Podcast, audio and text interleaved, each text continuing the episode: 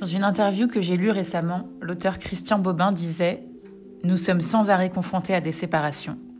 La vie a une main qui plonge dans notre corps, se saisit du cœur et l'enlève. Pas une fois, mais de nombreuses fois. Personnellement, je vois les choses différemment. Certes, la vie nous heurte, la vie nous déchire, la vie nous enlève ce qu'on a de plus cher. Et bien sûr que ça fait un mal de chien. Pour que ce soit supportable, il faudrait envisager chaque coup dur de la vie comme la traversée d'un long tunnel obscur. Et il faut espérer, puisqu'on n'est riche que de nos espoirs, être ébloui par quelque chose, à la fin. La prochaine fois que vous assistez à un enterrement, je ne vous le souhaite évidemment pas de sitôt, regardez autour de vous.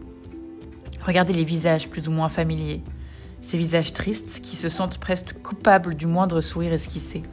Et pourtant, ils sont là pour dire au revoir, mais ils sont là aussi pour saluer celles et ceux qui se sont déplacés, celles et ceux qui offrent leurs condoléances, celles et ceux qu'on avait un peu perdus de vue, comme une photo qui jaunit et s'efface avec le temps, et que la mort vient de rendre nette, à nouveau.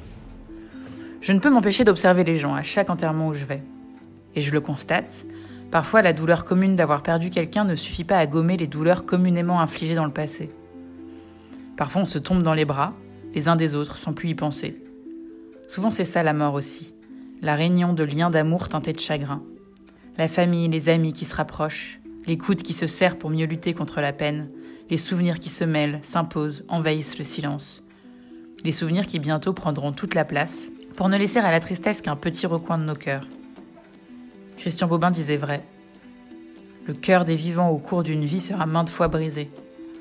Mais il a oublié de dire qu'il sera maintes fois ébloui aussi. Une des dernières choses que mon grand-père, qui est décédé à 99 ans, m'a dit, c'est si on est croyant comme moi, alors la mort est le début de quelque chose de nouveau.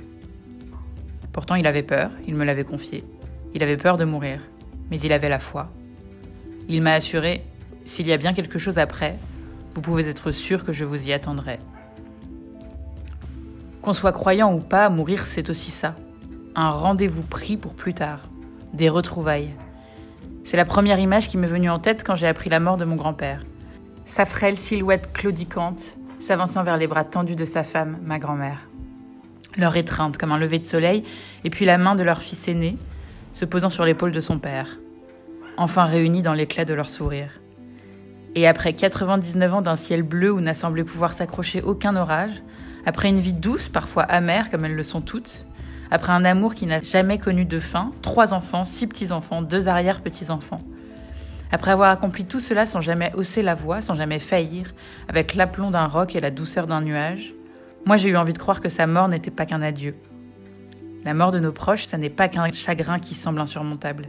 C'est aussi des retrouvailles, des bonjours qui se languissaient d'être dits, et puis des sourires qui, petit à petit, viendront réchauffer les larmes.